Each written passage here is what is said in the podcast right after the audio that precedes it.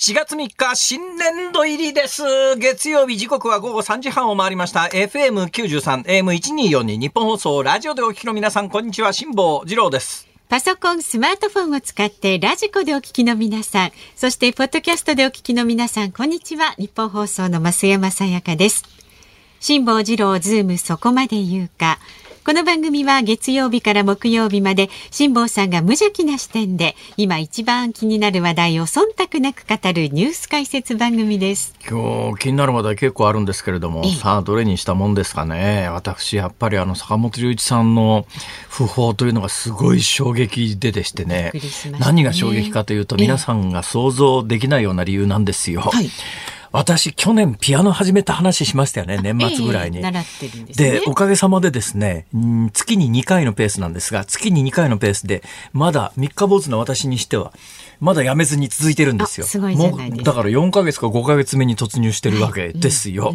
おかげさまでですね、えー最初のハッピーバースデートゥーユーから始まって、えー明日でですね、はい今やっているあの、バッハのメヌエット・イン・ジーっていうのがあるんですが、ええこれが終わってですね、明日から新曲チャレンジで、ショパン、いよいよショパンまあ。まで来ましたよ、5ヶ月で。まあ、それはいいんですけど、なんでピアノを始めたかというと、はい。去年の秋ぐらいにですね、ネットだったか何だったか、きっかけを忘れちゃいましたけども、あの、坂本龍一さんの戦場のメリークリスマスって曲があるじゃないですか。サビの部分がピロリロリン、ピロリロリロリロリロリンって言うんです。その振り方だとちょっとなんとなくえーすいません。あの、今ので著作権でお金取るのやめてくださいね。大丈夫ですか？え大丈夫あれなんかあの、ひちょっと一節歌っただけで、ジャスラックから金払えみたいなこと言ってくるらしいですが、あねえー私の今のやつは多分大丈夫だろうと思います。普通の人が聞いても曲わかんないですから。ええで、あの、ピロリロリンっていうところの、戦場のメリークリスマスの、まあ、サビの部分がありますよね。あれ、あの、ピアノ曲としては、全体の半分近く来てからピロリロリンが始まるんで、そこの前にずーっと前が長いんです。意外と長いんですよ。はいはいラララララララララララみたいな、なんかそういうのがずーっと続くんですね。で、その、去年の秋口に、戦場のメリークリスマスのピアノを弾いてるところを見たか、楽譜を見たか、どっちかもう忘れちゃいましたけど、それ見たか聞いたかした瞬間に、はい弾けそうな気がするって思ったんです。泣いたんですね。思ったんです。ほいで、えよし、残りの人生の目標として、戦場のメリークリスマス、それで、まあ、オリジナルが坂本龍一さんだっていうのはさすがに知ってましたから、坂本龍一さんの弾く戦場のメリークリスマスっていうのも探したんですよ。はいほんで、聞いてみたら、確かに途中で、これちょっとやそっとでは弾けないかなっていう箇所も出てくるんですけども、全体通してみると、そんなに難しくなさそうなんですね。まあただ弾くだこけだったらね。れなんとかなんじゃねえかと思って、ピアノ教室に飛び込んで、ピアノの先生に言ったのが、はい。すいません、あの、坂本龍一の戦場のメリークリスマスか、ショパンの華麗なる大演舞曲か、どっちか弾けるよ、一年で弾けるようにしてくださいって、ピアノの先生に言ったんですよ。ええそしたらピアノの先生が、へーって言って、出てきたのがハッピーバースデートゥーユーだったんですね。なるほど。で、ハッピーバースデートゥーユーから始めて、半年近く経ってですね、まあ、なかなかあと半年で、ショパンは無理だべえと。まあ、戦場のメリークリスマスも坂本龍一クラスは無理だけれどもでも、まあ、ちょっとその難しいところを省いたような楽譜ならなんとかなんじゃねえかなと思い始めていた矢先に今回の訃報でですね、そう。いつかは坂本龍一のピアノに追い越せ追いつけて。追い越せ追いつけかなりあのええ理想が高いですけど、でもねそれが無理だということは分かっておりまますよ。分かっていて言ってるんですからね。本気で怒んないでくださいね。最近ネットの社会、ネット社会って油断も隙もならなくてですね。まあ確かにね肌からもうそんなこと思ってねえよなんだけど、はいなんか、辛坊二郎は坂本龍一のピアノに追い越せ追いつけってラジオで言ったみたいな、あのさ、だから冗談に決まってんじゃんっていうところがさ、冗談で済まなくなっちゃってんだよ、今世の中的に。ねなんかめんどくさい世の中だなと。本当最近つくづく思いますね。影響力があるんですよそれだけ。えーそうですか。いや、まあ、それにしても。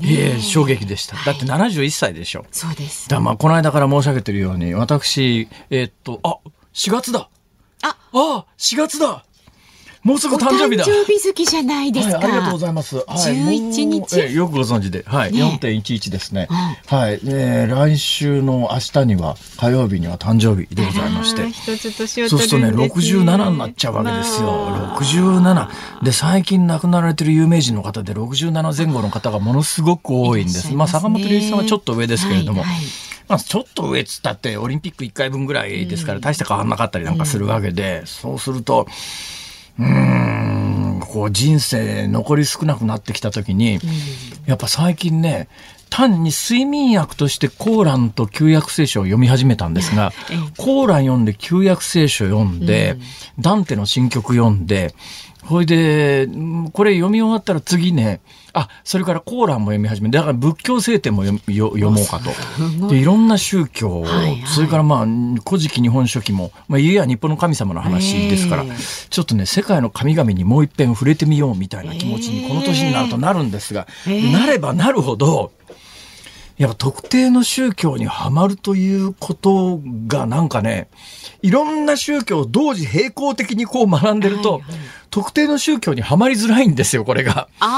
なんか一つだけ読んでるとそこにはまれるんだけども、はいはいね。ある宗教の経典をずっと読んでて、同時進行で別の宗教を読んでると、これ時代が違って、だけどこれ同じ時代にこの両方の経典に接した人が、うん。さあどっちにはまるかっていうのは何かと、どうしたらとかね、ええ。えー最近あの日本でも新興宗教の教祖の方亡くなりましたけれども、そこの宗教にこうはまっていく人の心理状態みたいなものも、あ、じゃあ客観的に割とこう。じゃあその宗教がなかった時代に、はどうしちゃったの？みたいな、はい。はい例えばキリスト教が誕生してからまあ20 2000年ぐらいじゃないですか。だけどキリスト教が誕生した後、まあこうすれば、あの、要するにキリスト教における死後の救いみたいなものがあるわけだけど、でも人類の歴史から言うとキリスト教が誕生するよりはるかに向こう向こうの方が長いわけだけど、だけどまあ本気でキリスト教を信じてる人たちは、いや神が作って、だから地球全体の歴史が、人類全体の歴史が2000年ぐらいしかないっていう認識なんだけど、我々みたいな考古学的知見みたいなものを学校で教えられると、ええ。いや、そこよりも人類が生まれて何百、何十年、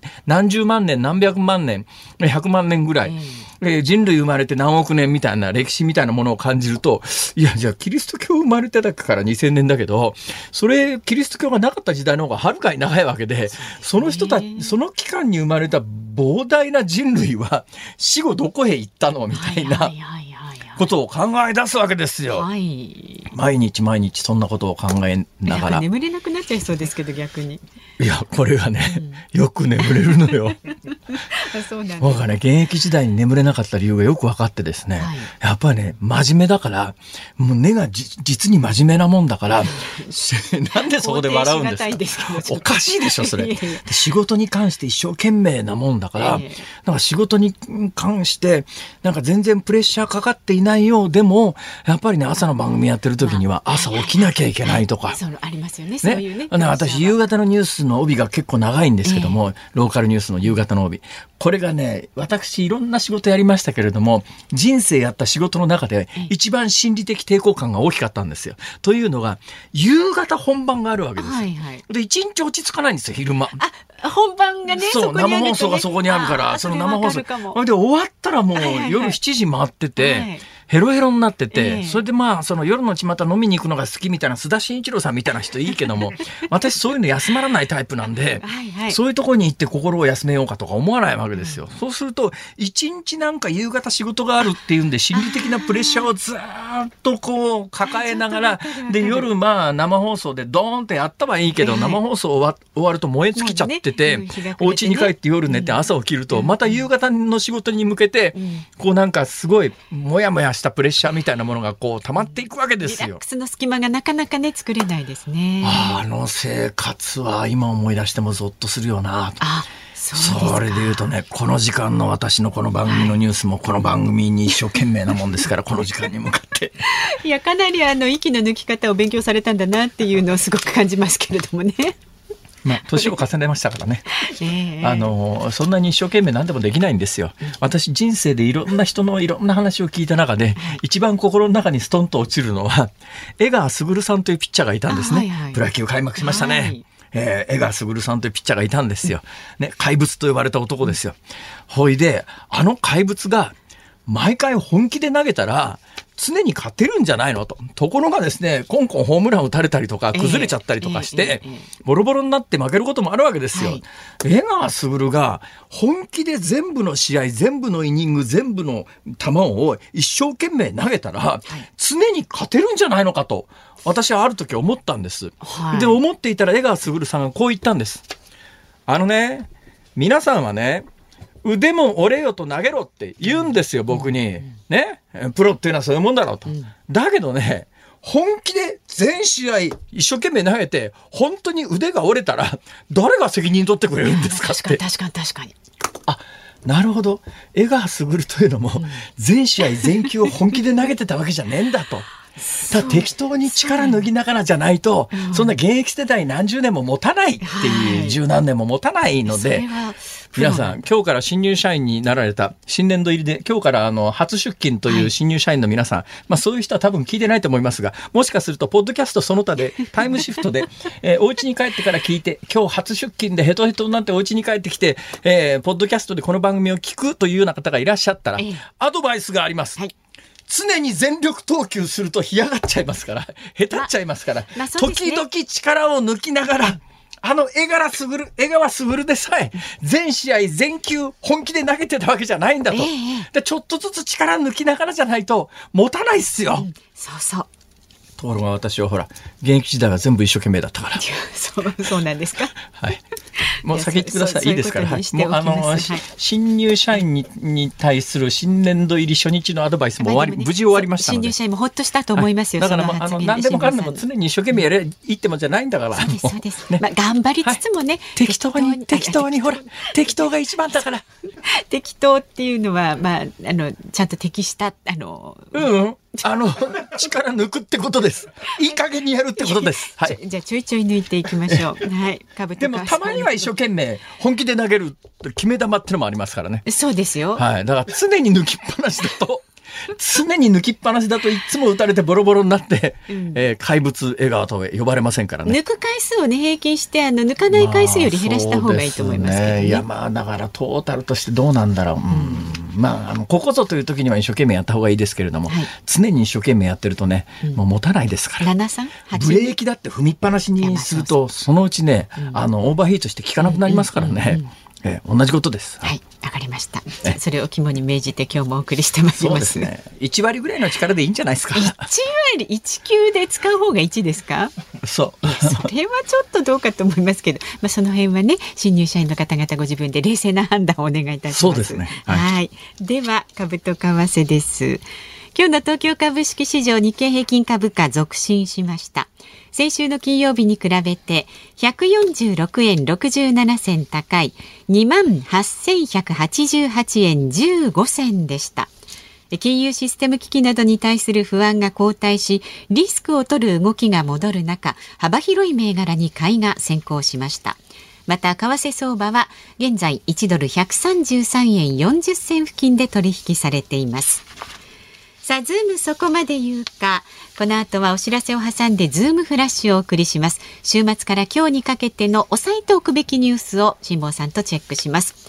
で、辛坊さんが独自の視点でニュースを解説する特集コーナー、ズームオン。まず4時台では、ブチャ解放から1年、出口の見えないウクライナ戦争の行方はということで、プーチン大統領研究の第一人者で、筑波大学名誉教授の中村逸郎さんに。恐ろしいや 今日もね、はいスタジオ生出演ですので、ーちょっと恐ろしいやぜひ言っていただきたいですけど。久しぶりにねはい聞きたいですよね。ええ聞きたい。で、5時台では、えー4月から自動運転のレベル4が解禁というニュースにズームしていきます。ラジオの前のあなたからのメッセージもお待ちしております。ニュースに関する疑問、辛坊さんへのツッコミ、何でも結構です。メールは zoom zoom アットマーク 1242.com ツイッターの方は、ハッシュタグ漢字で辛坊治郎、カタカナでズーム、ハッシュタグ辛坊治郎ズームでつぶやいてください。で、いつも番組のエンディングにズームオンミュージックリクエストと題しまして、ラジオの前のあなたが選んだ一曲をね、お送りしているんですが、そのお題、テーマを辛坊さんが決めます。はい。えー新年度入り初日に聞きたい曲。新年度入り初日に聴きたい曲。なんかフレッシュなものいただきそうですね。すね選曲の理由もちゃんと書いて。名曲たくさんありますよ。そういう視点で見たら。新しいとかね、はい、ニューとかね、フレッシュとかね、いいですね。はい、ズームアットマーク一二四二ドットコムまで送ってください。お待ちしております。この後はズームフラッシュです。ニッポン放送辛坊治郎ズームそこまで言うか。このコーナーでは辛坊さんが独自の視点でニュースを解説します。まずは週末から今日にかけてのニュースを紹介するズームフラッシュです。北朝鮮メディアが1日人工衛星を打ち上げる準備を進めていると明らかにしました。北朝鮮は軍事偵察衛星の準備を4月までに終えると予告していました。来年のパリオリンピックに向けた予選にロシアの選手が参加する場合ウクライナ政府が自国の選手を欠場させるとした方針について IOC 国際オリンピック委員会は1日この決定が実行されればウクライナの選手たちを傷つけるだけだと批判する声明を発表しました。世界的な音楽家坂本龍一さんが先月28日に亡くなっていたことが分かりました。71歳でした。坂本さんは2014年に中咽頭がんを2021年に直腸がんを公表し闘病を続けていました。林芳正外務大臣が昨日中国の秦剛外相と会談し拘束されたアステラス製薬の日本人幹部の早期解放を求めました。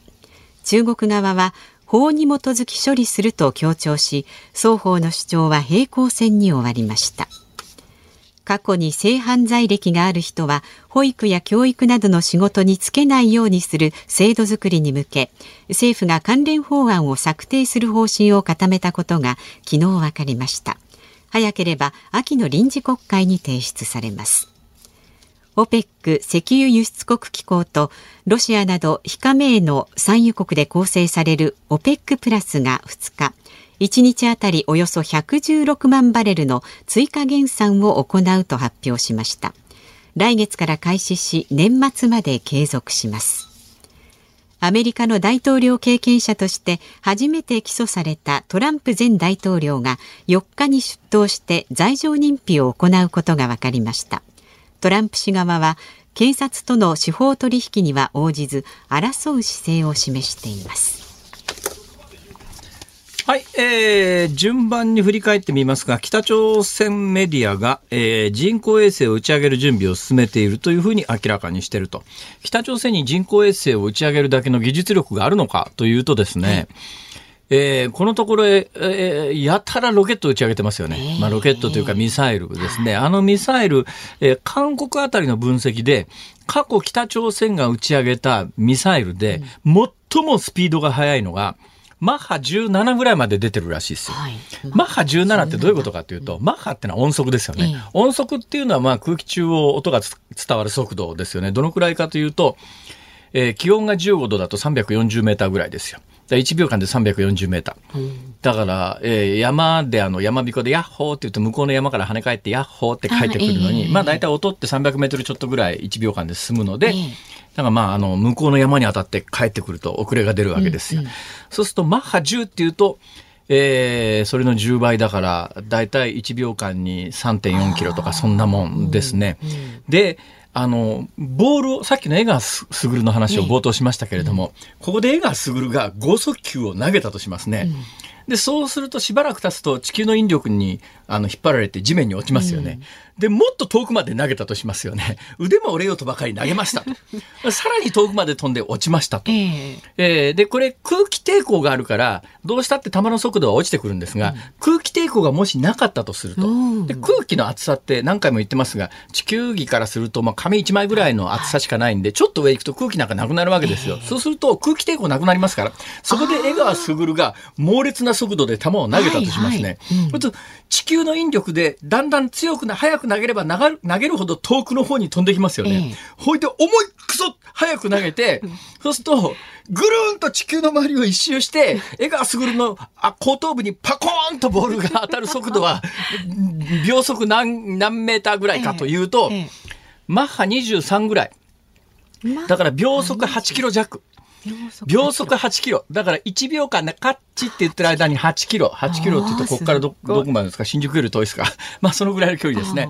だから、あの、カッチで8秒、1秒間で8秒ぐらいの、あの速度で江川卓さんが、えー、空気のないところでボールを投げたとすると、うん、地球一周ぐるっと回ったボールは江川卓の後頭部にパコーンって当たるんです。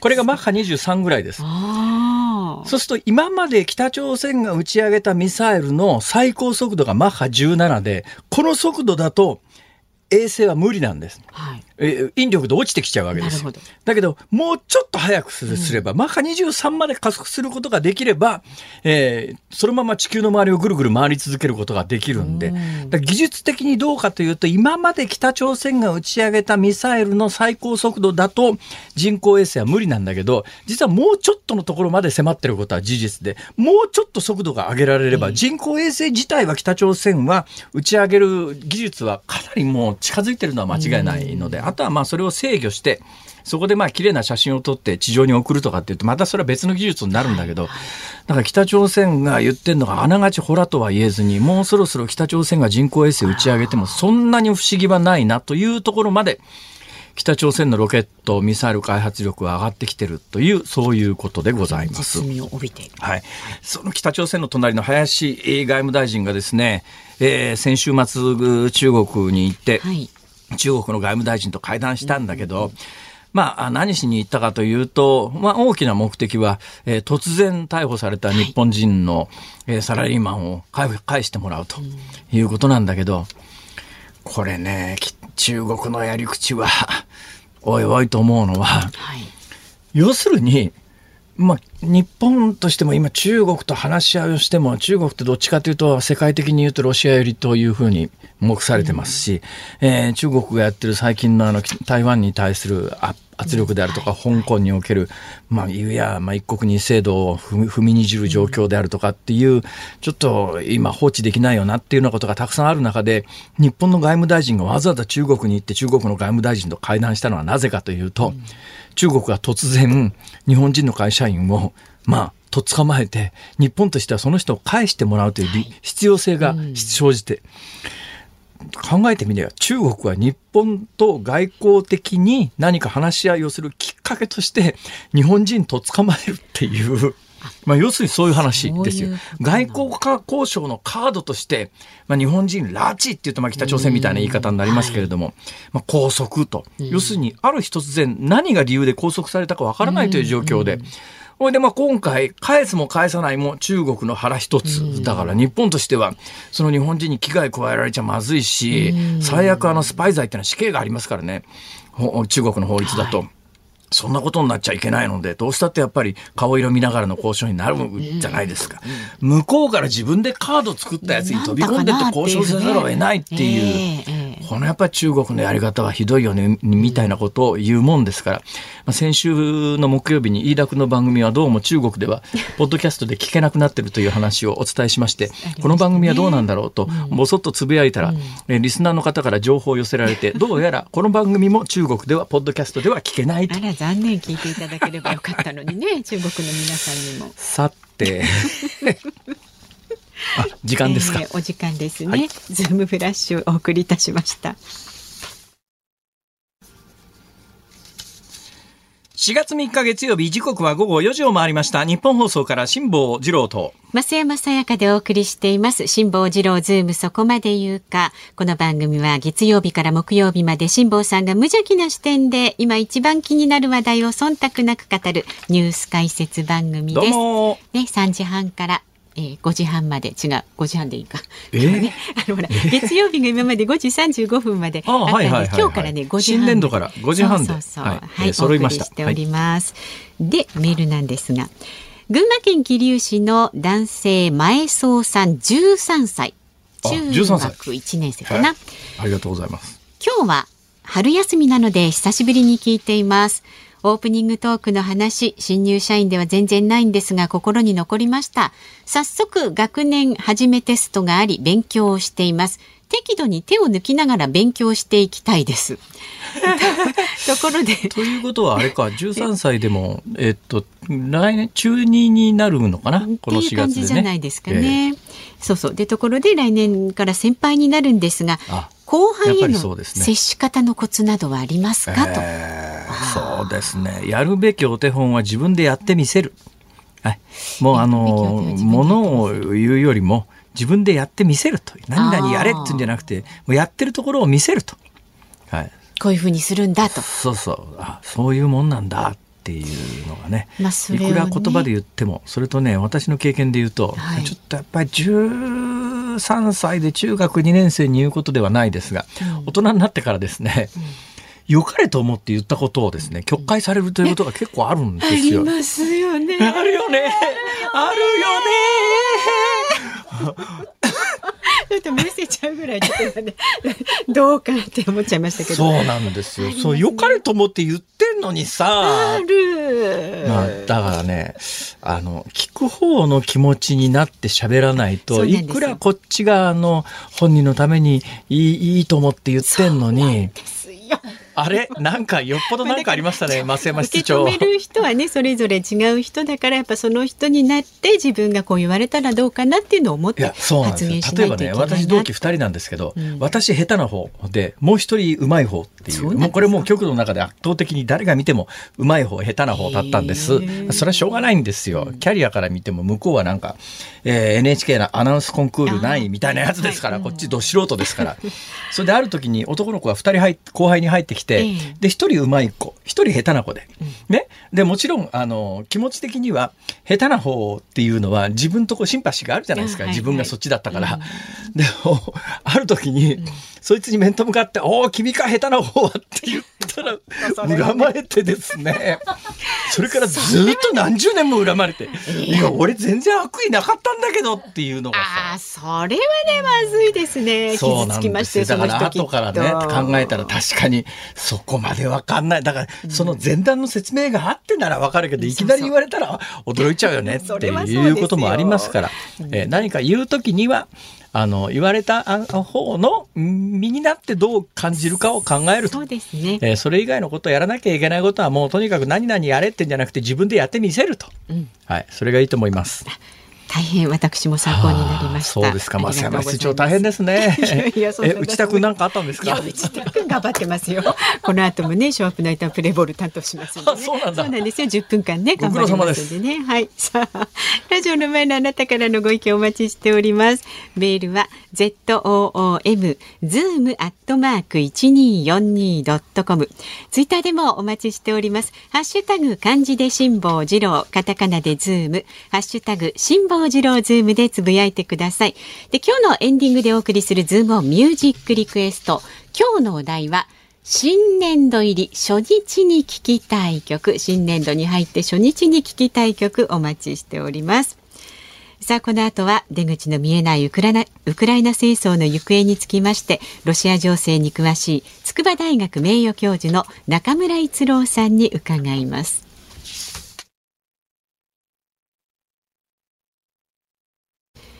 ニッポン放送ズームそこまで言うか。この時間特集するニュースはこちらです。ブチャ解放から1年出口の見えないウクライナ戦争の行方は。ロシア軍が多数の民間人を殺害しその残虐性が世界に衝撃を与えたウクライナの首都キーウ近郊のブチャが解放されてから31日で1年を迎えました。未だ出口の見えないウクライナ戦争ですが欧米がウクライナへの武器供与を開始したのとほぼ同時にロシアがベラルーシに戦術核を配備する計画を明らかにするなど事態は泥沼化の様相を呈しています。専門家は今後のポイントをどう読み解くのか。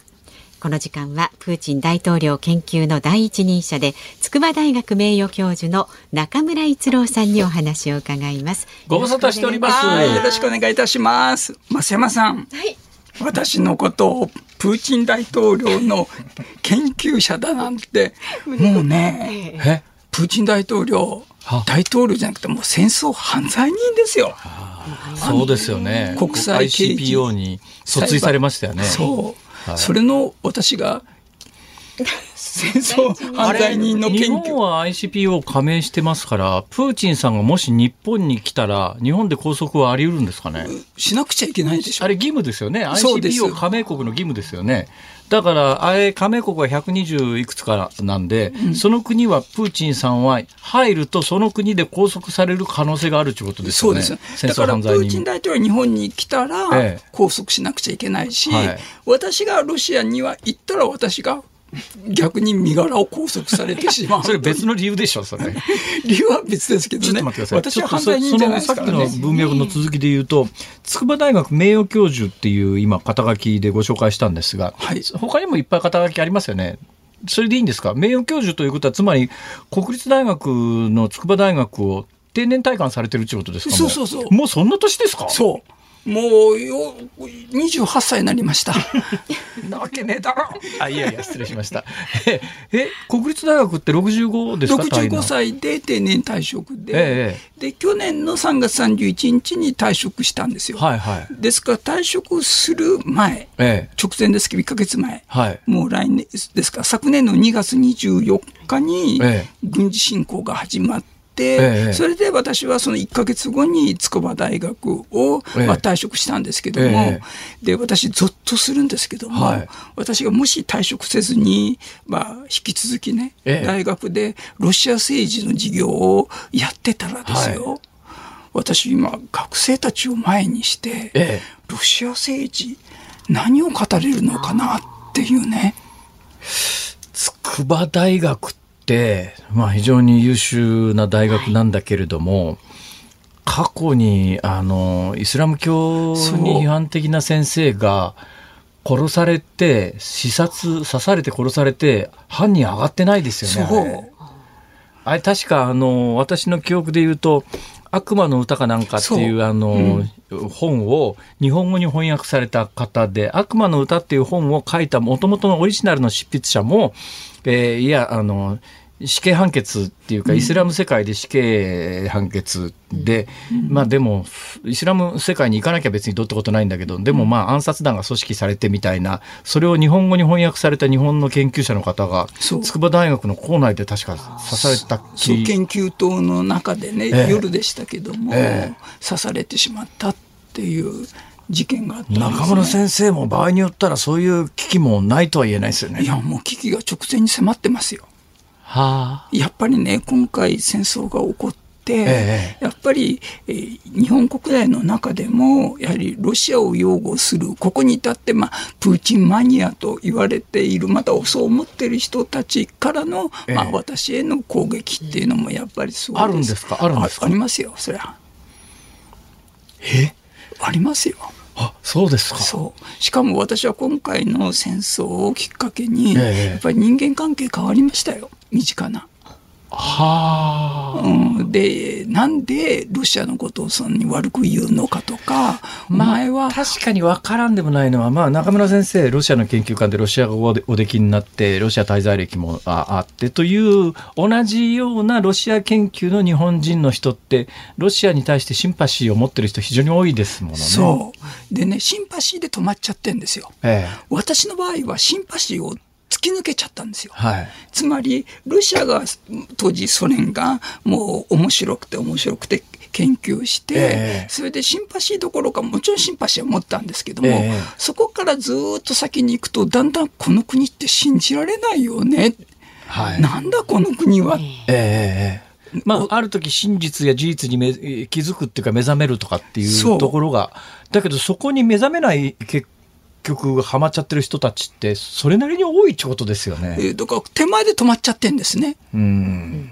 で、そういう人たちが今回の戦争について、ええ。私に、なんでそんなに欧米のメディアだけに基づいて、えー発言するんだとかって言うんですけど、別に私、欧米のだけの情報じゃなくて、ロシア国内で出ている情報、え例えば私は、まあ、テレグラムでいろんなロシアの人たちが出す情報も得てるわけですよはいはいはいはい。ね両方で私は喋ってるんですけども。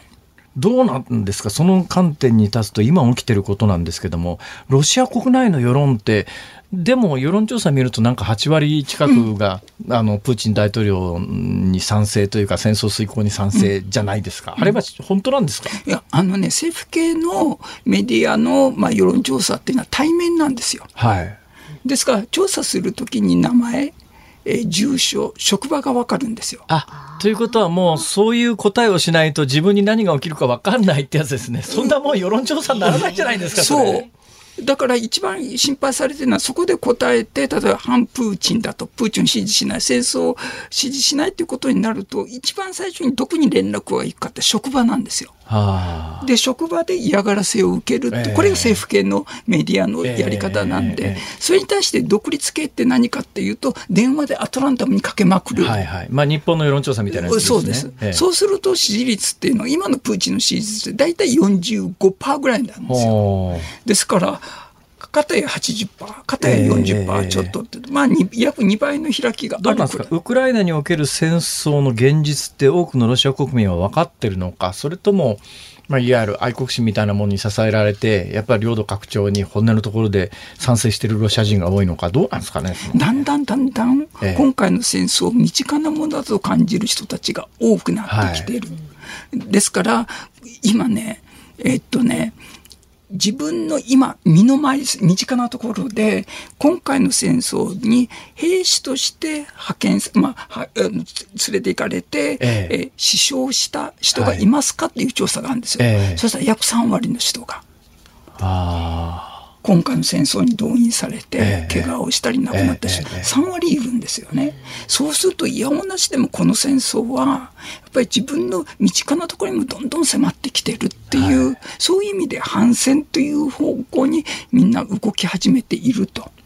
それが世論を形成してあのプーチン政権を動かすまでにどのぐらい時間がかかるんでしょうか？あね、それね、辛坊さんね、ええ。絶望的なほど少ないんですよ、可能性が。はそれはなぜかっていうと、えそのす今回反戦、えーまたはこのロシアに住んでても将来がないっていう人たちが、ええ国内で民主化運動とか反戦立ち上がるんではなくてもうこんな国に住んでたらろくなことがないってどんどん外国に出始めて外国に出ようと思ったら出られる状況なんですか？そそれねむしろプーチン大統領は出ていけの立場なんですよ。そうなんですか。うんだからね、プーチンがめ目指しているのは、いわゆる国民の入れ替え、極端な言い方すれば、ば支持するしてくれる人だけが残れと。えで、そうじゃない人はどんどんどんどんもう外国に出ていけと。ですから、この戦争が始まって以降ですけども、例えば、一時的な避難で、え旧ソ連諸国に逃げるだけではなくて、アメリカにも行ってしまっている人、はい行こうとしている人が、そう戦争前に比べて46倍も増えてるんですよ。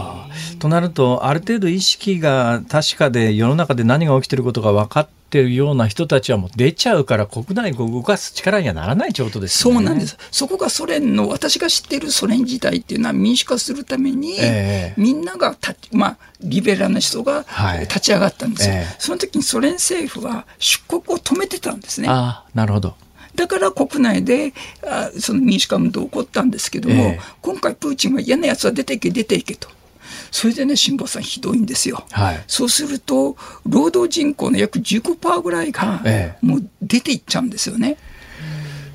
今後ロシアに未来はないでしょ、それじゃあ。ないんです。すだから、今回先ほど言ったプーチンが戦争犯罪になった理由っていうのが、ウクライナの小さな子供たちを、はい。今1万6千人、分かってるだけ1万6千人をええ。ロシアにいわゆる連れてきてる、はい、拉致みたいなもんですなね。拉致ですよね。で、将来の、なんていうんですか、その、今若い人、お金持ちを中心に外国に出ている。ええそして、労働人口が非常に、まあ、若い層が少なくなっていく。はいそれをなんとか下支えするために子、供のうちに連れてきて思想教育をしてっていうことですか？そう、そしてロシアをお支える、経済的に将来支える。ねしかし本当に犯罪ですよね。まさに。うんだから本当、民族犯罪ですね。そう、ソ連時代も同じように民族を動かしてた。ええと同じことをまた今、ロシア、プーチンがやってるんですね。あの過去ロシア旧ソ連をこう歴史見ると例えばアフガニスタン侵攻っていう長い戦争があったじゃないですかあの戦争終わるきっかけになったのはあのソ連の中での政権交代でゴルバチョフが政権にだから政権交代して戦争終わりましたよね。でもう一つ最近ちょっとね映画ロシア製の映画見ててあロシア製の映画じゃねえやグルジア製の映画かなんか見てて、あの、これもひどいなと思うのは、やっぱり西側で今回ウクライナはものすごく関心が高いから、まあ国際世論も、まあ、要するにウクライナに同情的に高まりましたよね。でも今から15年ぐらい前に、ロシアはほとんど同じことをグルジア、まあ今ジョージアって名前変わりましたけど、グルジアでやってて2割ぐらい領土分取った。分取って分取ってそのまんまですよね。だけどあの時あれが起きてるっていうのをほとんど日本人も知らなかったし興味もなかったし、あれ放置しちゃったから結局他でもできると思い込んだんだろうなと。そう。ですから、ロシアっていうのはちょっと油断すると、ええどんどんどんどん領土を拡大していく。結局そ、それの、そういったやり方っていうのは、まあ、エカチェリーナ2世の時からずーっと領土を広げていくって旧旧ソ連以前のロシア帝国ですね。そう。ええ何なんですかね？それはな、なんでなんですか？まあ、そなんとなく、領土拡張は確かに、まあ、ジンギスカンや清朝じゃないですけども、ある意味、帝国みたいなことになるとみんなそれ 目指しますよね。あね、ロシアがね、そもそもロシアの歴史を振りくずーっとあの遡っていくと、ええ一番最初にロシアが出会った国っていうのはビザンティン帝国なんですよ。ああ、コンスタンチノープル。そう。はい。東ローマ帝国ですね。はい。そうそう。その後がモンゴル帝国がずーっとできて、できてくるええ。つまり、ロシアの人たちは、もう最初から帝国しか知らないんですよ。はあ。つまり、自分たちで国民国家を作っていこうっていう、そもそもそういった考えがない。ええ国っていうのは帝国でなくちゃいけないっていうふうにね、思ってる。そもそも出発点において、帝国でないといけないっていうことを、彼らはもうそれを信じきっちゃってるわけですね。んとなると、まあ、あの、心ある一部の人を除いて多くのロシア人は、国は広い方がいいし、ウクライナはロシア語も通じるし、あそこは俺たちのもんだっていう世論でまとまっちゃうわけですね。だけども、ここに来て、今言ったように、人々の中で、はい。いやこの戦争はまずいだろうっていうような話も出てきてて、ええただそういう人たち外国に出ていくっていうところが今回の一番のこのす先がなかなか見えにくい一つの見えないなりに先生教えてください。これからどうなる可能性が高いですか？一つははいやっぱり内戦ですよ。はあ、が起こる。えなぜかっていうと、今回、ロシアって140、今言った帝国で140の民族を積み込んでるわけですよね。で、その中で、イスラム教徒もいる、仏教徒もいる。えはい。そして実はこういった周辺のう周辺民族たちも戦争に動員されてて、ええむしろそういう人たちがほとんど素手の状態で武器を持たない状態でそのウクライナ軍との人間の盾として使われていると。これは中村先生に聞いた話だったかどうだか私のあの記憶が曖昧なんですけどもプーチンはある時ですね今回の戦争始まってから自分たちを応援してくれてる、まあ、旧ソ連のあの小さい国のトップを全部集めてなんかあの金の指輪かなんかみんなプレゼントしてっていう。だけどイスラム教の人にしてみたら金の送信具を男性がつけるというのは最大のタブーでその人たちから見りゃ喧嘩売ってんのかこいつっていう。ただまあす水面下でものすごい不満もあるんですよねきっと。そう。ですから今のね帝国の弱さってどこにあるかって、ええ。どんどん領土が広くなる、はい。そうすると一番弱いのはこの周辺なんですよ。え。そこから、この今のこの帝国の指導者についていけない人たちがどんどん増えていくっていうのが帝国が持っている弱さなんですよ。まあ今、そのモスクワあたりで若い人動員して戦地に送り込んで、そこで死なれると世論的に問題なんで、えー、まあ、モスクワまで世論が届かないような周辺地帯から若い人たくさん連れて行って、えー、戦地でどんどん死なせてっていうと、周りの周辺の国は不満高まりますよね、そら。そう。だからね、帝国ってロシアってね、風船のような国なんですよ。えー、どんどんどんどんこう、空気を入れて大きくして、どんどん大きくしていく、えー、そうすると中は空っぽなんですよね。はは大切なのは風船でもこの外のこのですよね。えー、でそこがそこの周辺の人たちが戦争に連れて行かれて反発を持って、そして彼らが周辺からもうロシア、プーチンについていけないって言って周辺からその風船に穴を開けるとパシャッとこうしぼんで壊れてしまうっていうね。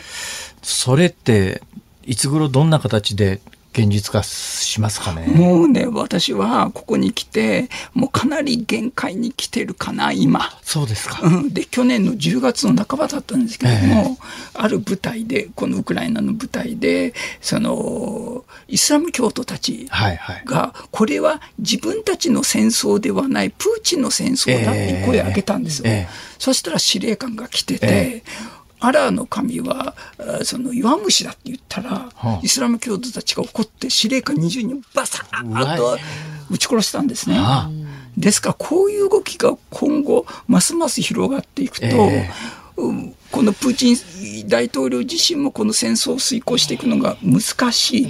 だから、ソ連邦崩壊した時も15の共和国から成立してましたけども、はいはい、周辺がソ連から独立していくという動きで、ソ連というのは崩壊した。です、ね,、ですからロシアも今後同じような形で周辺民族がもうこの戦争にはついていけないと。なるほどなるほど。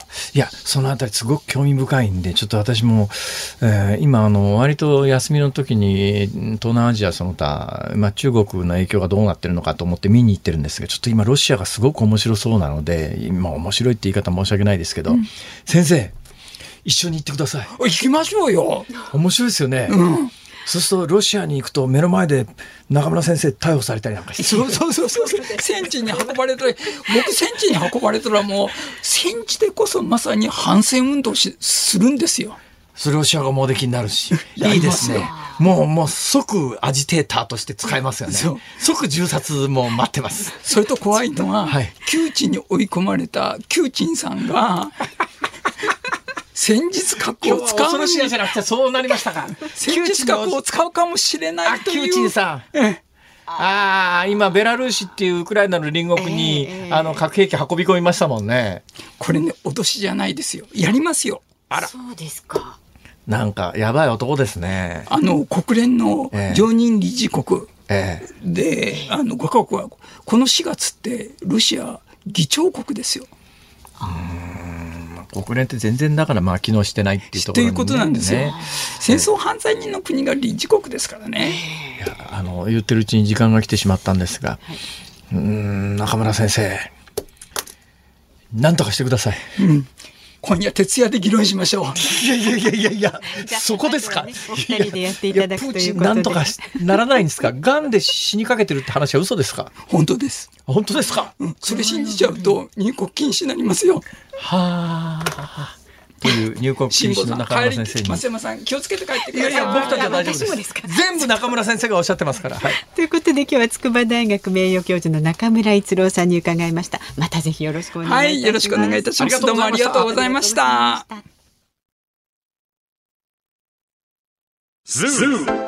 ニッポン放送辛坊治郎ズームそこまで言うかをポッドキャスト YouTube でお聞きのあなた。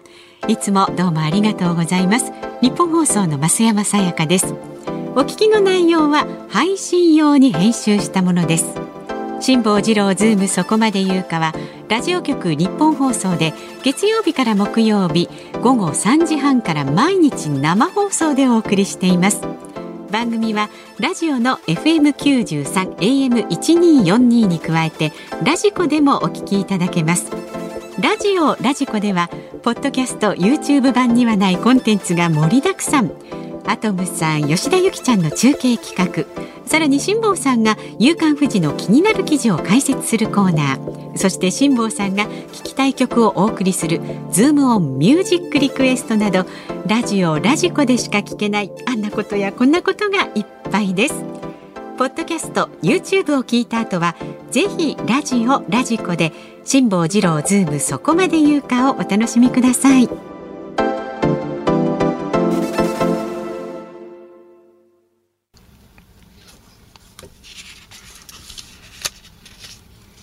4月3日月曜日時刻は午後5時を回りました。こんにちは辛坊治郎です。こんにちはニッポン放送の増山さやかです辛坊治郎ズームそこまで言うか。5時を過ぎますとこの時間ズームオンミュージックリクエストご紹介の時間です、はい、ありがとうございます。ありがとうございます。今日のお題は新年度に入り初日に聴きたい曲、まあ、辛坊さんのね新人、えー、新入社員に対する素晴らしいお言葉がオープニングでありましたのを受けて。ということでございます。まずは立川市の東京ハッチさん。沢田健二さんの立ち止まるな振り向くなをリクエストします。なるほど。ね、新年度を迎え新しいスタートを迎えるにふさわしいタイトル。辛坊さんも前年度に起こしてしまった過ちや失敗にくじけず、前を向いて番組を進めていってほしいと思います。そんなにあの過ちもそんなにね、たんじゃないかなと思いますけどね。はい。はい。それから千葉県体調崩して番組飛ばしたってのはありますね。確かにね。そう。ああ、そんなことがありましたね。くださいね。はいお茶の間審査員さん53歳男性井上陽水さんの新しいラプソディお願いしますでね今日は私ども夫婦の結婚記念日です、えーそれはおめでとうございます。おめでとうございます。披露宴の終わりの退場曲に使わせていただきました。とても爽やかな曲です。披露宴の退場曲ね、いろいろ皆さん工夫しますよね。私の時はね。使いました？えー、マイケルボルトン、ホイナマン、ラブザウーマン。うまいな、なんですか、その反応は。すごい。いやいや、素敵。はい、いや、すごい、どうも、恐縮です。はい。いいんじゃないでしょうか、とても。目黒区の元銀座のママさん。えー、松田聖子さんの夏の扉リクエストします。ね理由は言わずもがなとは思いますがサビにフレッシュが3回あるからです。これ以上フレッシュな曲はないと思います。辛坊さん須田さんと銀座に遊びに来てくださいね。え銀座の方ですかこの方。元銀座のママさんって書いてあります、ね、なるほど、うん、それから秋田市のきつねうどんさん。はい13歳ですね。女の子。なんか若年層の方に聞いていただいて、とってもあのありがたいですね。本当に。恐縮です。はい。私は13歳。この春から中2です。母がヘビーリスナーで私も時々聞いています。素晴らしいお母様ですねそれは、はい、で親のことですが公共の場で良かれと思って親はそこで思う知識などをいろいろ私に話しかけてくるんですが基本的に親の知識は思春期の子には不要で 静かにしていてほしいなと思いますいやいやごめんだけど。親親の小言となんとかはね、ね、って言う言うじゃないですか昔から。よくわかりますこれ。親の小言と冷や酒かな？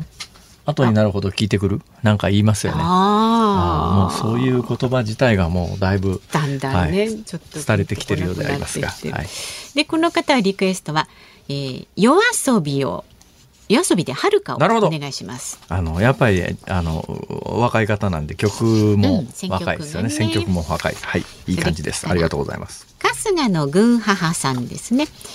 ラジオ体操の歌お願いします。新しい朝が来た、それ一二三いかがでしょうか？ああれ、新しい朝が来た、それ一二三って曲なんですか？歌詞？ですね、歌詞歌詞歌詞ですか？ラジオ体操の歌っていうのがタイトル。へえ、あ、ラジオ体操の歌っていう曲なんだ。うんうんうん、失礼しました。それから船橋市のお十四歳今度中学三年生です本当にありがとうございます。新年度初日に聴きたい曲ということで YMO のライディーをリクエストします。14歳でライディーンですか？そうまあ、あのね、坂本龍一さん亡くなりましたが YMO の名曲ですね。タララタララタンタラタタタってやつですね。はい。で人類は年をジャスラックさん請求しないでください。今のは請求しませんよ、誰もきっと。え 人類は年を取っていつかは皆星になってしまいますがこの曲は古くならない曲だと思います。そうですね。うん自分も確か80年代の曲のはずですよ。80年代ですね。はい、80年代初頭だと思いますけどね。そうそう。まあでも今聞いてもやっぱりね。40年前の曲だもんね考えてみたら。でで自分も4月から中3になりましたがこの曲のように年をとっても過去のことを忘れずに生きていきたいと思います。素晴らしい。素晴らしいでちゅありがとうございます。ありがとうございます。はいズモンミュージックリクエスト本日は、うん、松田聖子夏の扉。あじゃあ分かりやすくフレッシュなところをね、はい。聞いていただきましょう。エンディングでお送りいたします。さあラジオの前のあなたからのご意見まだまだお待ちしております。メールで送ってくださる方は ZOOM zoom アットマーク 1242.com ツイッターもチェックしてますんでねどんどんつぶやいてください。ハッシュタグ漢字で辛坊治郎カタカナでズーム。ハッシュタグ辛坊治郎ズームでつぶやいてください。お待ちしておりますニッポン放送辛坊治郎ズームそこまで言うか今日最後に特集するニュースはこちらです。4月から自動運転のレベル4が解禁。おととい土曜日改正道路交通法が施行され遠隔による監視を行うなどの条件の下でドライバーが不要となる自動運転のレベル4が解禁されました。当面は過疎地域などの特定ルートを想定し自家用車は対象外となります。まあ、あの、本当に日本のこの自動運転の過程を見てると、あ、本気じゃないねという、こんなことしてると世界にどんどん遅れを取っちゃうよねというのを私は正味実感してます。辛坊さんいつもねだから世界的にね、あの自動運転については結構あの厳しいところに来てるんですよ。何が厳しいかっていうと、もうあの技術的にはほとんど完成してるんですけど、もうそこから先倫理的にどうするっていうところに世界は来てるわけですよ。例えばね、こういうのを想定してください。自動運転の車走ってます。まあ、人間が運転しててもいいんですけども、えー赤ちゃんを2人乗せたお母さんの自転車がバーンと飛び出してきます。ええそれ人間が運転してようと自動運転の車であろうと止まれないものは止まれないわけですよ。で、その時に、あの、車線からはみ出して歩道にガッと乗り上げたら、回避できると。事故を回避できると。飛び出してきたお母さんが悪いんだけど、車線にはみ出すのは交通違反ですよね。これ人間が運転してたら多分ためらわずに事故を避けて車線に乗り上げると思うんだけど、そうで実は法律的には車線に乗り上げることは違法だけど目の前に飛び出してくるのは自分のせいじゃないですから、っていう判定もあります。はいじゃあもう一つ大きな問題で車線でバッと歩道に乗り上げたら事故は回避できそうなんだけど、そこに高齢男性の辛坊治郎が歩いてると。ね？で、この辛坊治郎はバーンと跳ねちゃっても死ぬのは高齢男性一人。うんそのまんま突っ込んでいくと、子供二人乗せた自転車のお母さんも、ひ跳ね飛ばすかもしれないという時にさあ、どうするかってええいう判断を、こう人間だったら、いろんなこと考えるじゃないですか。左の辛坊治郎は跳ねちまってももう年だからいいけど、前の三人子供連れのお母さん跳ねちゃうと、えどうなんだろうって思った時に比較考慮みたいなことをしますよね。じゃあ機械が械がどうするかっていう話ですよ。で、自動運転だからといって完全に事故は防止できるはずじゃな、はずもなく、はい当然時速60キロで一般道を走ってる車の目の前にバーンと突っ込まれたら、どんだけ高性能の自動運転の車でセンサーが人間よりもはるかに早く反応してガッとブレーキ踏んだって間に合わないものは間に合わないわけで、はい。事故は絶対にだから自動化したら避けられるかっていうとそんなことはないんですが、ええ。その時にもう今は世界の自動運転のレベルは倫理どうすると。で、その時にあの倫理を超越して事故が起きた時にその時の責任は誰にあって、うん車を運転してる人間がいない場合は、車の会社に責任があるのか、その車のシステムを開発した人に責任があるのかっていうようなことも含めて保険金、いや、どういう条件下において誰がいくら払う、払うんだっていうような議論に今もう迷い込んでると、実は技術的な開発だけでは解決つかない問題に全世界の自動運転は乗り上げちゃってるんですよ。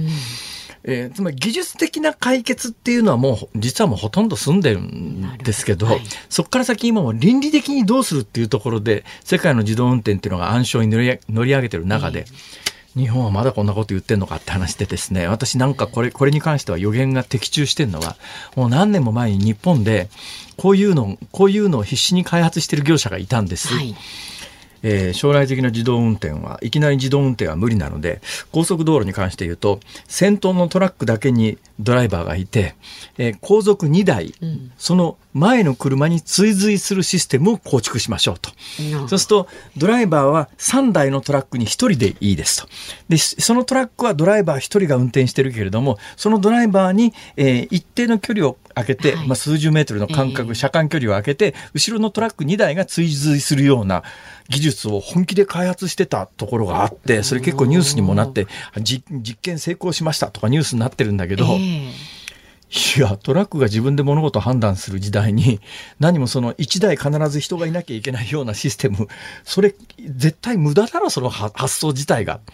結局、今もう誰もそんなこと言わない時代になっちゃいまして。で同じことで言うと、日本って未だに自動運転、自動ブレーキっていうのは、あの、まあ、いや、ゴルフ場のカートみたいなイメージですね。道路に電線ひ敷いてその上を走るかええ、道路に電線敷かないまでも、えー車の中に、例えば、あのー交通標識であるとか信号との通信装置みたいなものをつけて、えー信号が今、あの、この先の信号が赤になりましたっていうのを車に教えてみたいなことの発想で、インフラと車と同時並行で開発しようっていう、これが日本の何十年もやり続けて、未だにそれやってる人いるんだけど、そんなもん完成したところで世界で通用しないわけですよ。車が完結して走れるようにならないと、はい。道路にインフラが必要な自動運転みたいなもの、世界で通用するはずないじゃないですか。ところが未だにそういう発想で開発が行われてて、まあ、どんどん日本取り残されちゃってるよねっていうのがこの自動運転自動ブレーキに関して、もうニュースに接するたんびに、まま毎回ねダメだこりゃっていう話ねであります。はい、ズモンでした。ズミュージックリクエストをお送りしたのは、ラジオネーム元銀座のママさん、今日が誕生日さん、愛知の A61 助さん、奈良区さん、エビーロボタンさん、5人の皆さんのリクエスト、松田聖子、夏の扉。はい。今日が誕生日さん、おめでとうございます。おめでとうございますはいえーで、増山さやかさん、え、えー、晩鐘、おご苦労様でございました。ねマイクが上がってなかったんで、ねうん聞いてらっしゃる方は分かんないと思いますが、ずーっとスタジオの中で歌ってらっしゃいました。ね世代的にぴったりですか？いやぴったりですよ。となると、この元銀座のママさんリクエストいただいた方ももしかすると同じような世代の方かもしれません。多分ね、きっとそうなんだと思いますよ。もしかすると、あなたは日の絵馬？えまあいいですけど。かもしれませんね。そうか、そういうことか。どういうことですか？いや、自分で言っててなんですが、はい新年度入りなんだ、今日、今週は。そうですよ。あそういうことかいや実はですねええ全くあの、個人的な話で恐縮なんですが、私の勤めていた会社で、ええ。私の後輩がですね、はい。社内ベンチャーみたいなものをやり始めて、ええ。その社内ベンチャーに、島さんちょっと名前登録してくださいって言うからいいよって言って、ええ。そのね、その私の後輩が社内ベンチャーで始めたところから仕事が回ってきてですね、えーちょっと明日の朝ちょっと早起きして東京でしょ？テレビ出てくださいって言われてですね。東京 MX テレビっていうのがあるんですか、ええええ私がこっちにいた時なかった放送局なんでよくわかんないんです明。日の朝 MX 明日の朝 MX で堀潤さんっていう方がやってらっしゃる番組に 堀潤さん、お世話になってるじゃないあ。新年度かっていうのはそういうことかなと思って。あ、そうお出演、はいご出演される。だから。早起きなんですよ。久しぶりまあじゃあ今日はに目覚ましかけなくちゃ。頑張ってくださいね。えさあこの後のニッポン放送はショーアップナイタープレイボールで明日の朝6時からの飯田浩二の OK 工事アップコメンテーターは経済アナリストのジョセフ・クラフトさんですでこの辛坊治郎ズームそこまで言うか明日は政治ジャーナリストの青山和弘さん登場子ども子育て支援加速化プランと政治の動向にズームいたしますということでね、えー新年度が始まってなかなか皆さん気ぜわしいかと思いますが、どうぞ頑張りすぎないようにお過ごしください。ね。えーここまでのお相手は辛坊治郎と増山さやかでした。明日も聞いてちょうだい